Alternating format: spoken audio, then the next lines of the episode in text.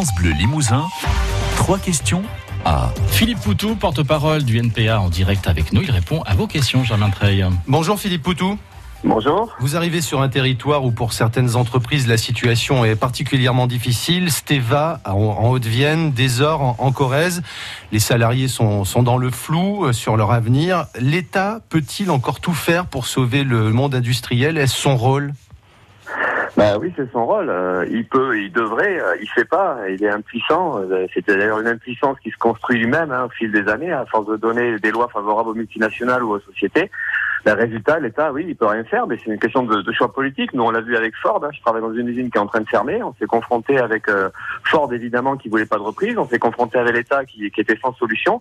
Ben, le problème, on s'en rend bien compte, c'est- un rapport de force. Il faut qu'on se batte et il faut pas qu'on reste les uns isolés euh, par rapport aux autres. Il faut qu'on arrive à mener une bataille politique pour la défense des emplois, que ce soit dans le privé ou dans le public, mais ça reposera effectivement sur une mobilisation profonde de la population. Vous prenez une nationalisation au moins temporaire de, de certains sites industriels qui sont euh, très euh, où la situation est difficile Ah oui, bien sûr, parce qu'en fait, on voit bien que le privé, il n'est pas capable de, de maintenir des sites, il n'est pas capable de continuer les productions et de, et de maintenir les emplois. Donc, ça pose le problème, effectivement, de l'intervention de l'État et euh, de ce qu'on peut appeler une nationalisation euh, de certaines entreprises, au moins provisoire, mais tout simplement, est-ce que l'État ne peut pas avoir une politique industrielle? Est-ce qu'il ne peut pas euh, socialiser des, des secteurs de production? Et on voit bien aujourd'hui qu'il y a des choses utiles à la population qu'il faudrait faire, euh, et y compris même en réponse à l'urgence euh, de la crise climatique.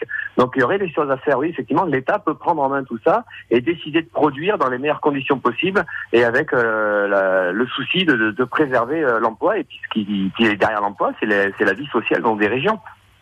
Alors, vous ne présentez pas de liste aux élections européennes, euh, mais vous participez quand même au, débat public, au NPA.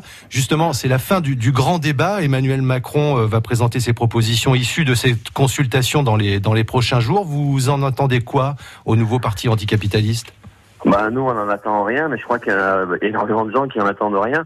Euh, surtout qu'on voit bien qu'en même temps qu'il fait jouer un suspense, un faux suspense sur les résultats du débat, euh, ce qui se vote à l'Assemblée nationale ou les déclarations aujourd'hui, c'est la continuité exacte de la politique euh, qu'on connaît depuis des années. Même sur les retraites, ce qu'on entend, c'est ahurissant. Hein, c'est continuer à, à attaquer, à, à poser le problème de reculer encore une fois l'âge de la retraite. On voit bien le- la loi santé qui a été votée récemment, c'est la continuation du démantèlement du service de santé et puis la, la fermeture programmée de certains hôpitaux ou de maternités. Donc on voit bien que la politique de toute façon, il continue exactement la même. Donc on voit bien que le débat, euh, au moins dans la rue, il n'est pas fini. Il faut pas qu'il finisse. Il faut que la mobilisation continue, qu'elle se construise et qu'elle puisse changer le rapport de force. Mais il s'agit bien de stopper des politiques de recul sociaux et il s'agit d'imposer des politiques euh, sociales euh, euh, qui répondent aux besoins euh, urgents de la population. Alors, hier justement, à propos de, combat, euh, sans doute est-ce une victoire pour vous Le Conseil constitutionnel a censuré une partie de la loi anti-casseurs hein, qui a été euh, élaborée pendant le mouvement des Gilets jaunes. Donner au préfet le droit d'interdiction de manifester, ça c'est sa principale mesure qui a été censurée. Vous, vous parlez de répression d'État depuis le début du, du mouvement. Là, c'est plutôt donc une victoire pour vous? Oui, bien sûr. Enfin, une victoire, en tout cas, ça, c'est rassurant, ça soulage.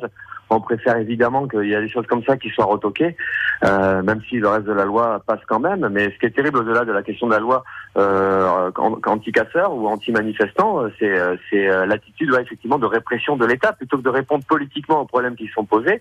Ils cherchent un bras de fer, ils cherchent à intimider, à casser euh, et à faire taire finalement la contestation. Et tout le problème aujourd'hui, c'est ça, c'est comment faire entendre et comment obtenir une satisfaction sur, sur des besoins urgents. Donc là, par exemple, l'État, plutôt que de voter des, des lois d'urgence contre les casseurs dans les manifs, il devrait voter des lois d'urgence contre les casseurs d'emploi. Il devrait empêcher les Ford, les GMS et toutes ces entreprises-là de fermer aujourd'hui, ou quand elles ne ferment pas, c'est de baisser les salaires, c'est de dégrader les conditions de travail, et puis il devrait arrêter de fermer des, gares, euh, des, euh, des hôpitaux. euh, voilà, donc l'anti-casseur, c'est ça qu'on voudrait mettre en avant, c'est que la casse sociale aujourd'hui est beaucoup plus grave que, que ce qui peut se passer dans les manifestations. En- deux mots, Philippe Poutou, qu'est-ce que vous allez dire aux Corésiens ce soir qui vont venir vous voir à Tulle? Bah, en deux mots, c'est nous, c'est l'appel à la révolte. Voilà, il y en a ras-le-bol. Euh, On veut, on veut se mettre en colère. On a le droit de se mettre en colère. On a le droit de dire merde à tout ce qui se passe. Il faut qu'on se défende. C'est nos vies, c'est notre avenir. Il y a urgence. Donc c'est un peu à partir du mouvement des gilets jaunes, à partir du, du mouvement des, des enseignants aujourd'hui dans l'éducation nationale, de la colère qui existe aussi dans les secteurs de santé, ou même dans- pour tous ceux et ceux qui veulent défendre leur emploi. Voilà, comment on fait pour se battre, pour se défendre. Et On ne peut compter que sur nous-mêmes. C'est à nous de prendre nos affaires en main. C'est tout ça qu'on a envie de discuter et, et qu'on n'a pas fini de discuter. Merci beaucoup Philippe Poutou d'avoir été ce matin Merci notre invité sur France. France Bleu Limousin. Je vous rappelle que vous êtes le porte-parole du NPA. Bonne journée à vous. Merci à vous. Au revoir. Écoutez 3 questions à sur francebleu.fr. France Bleu.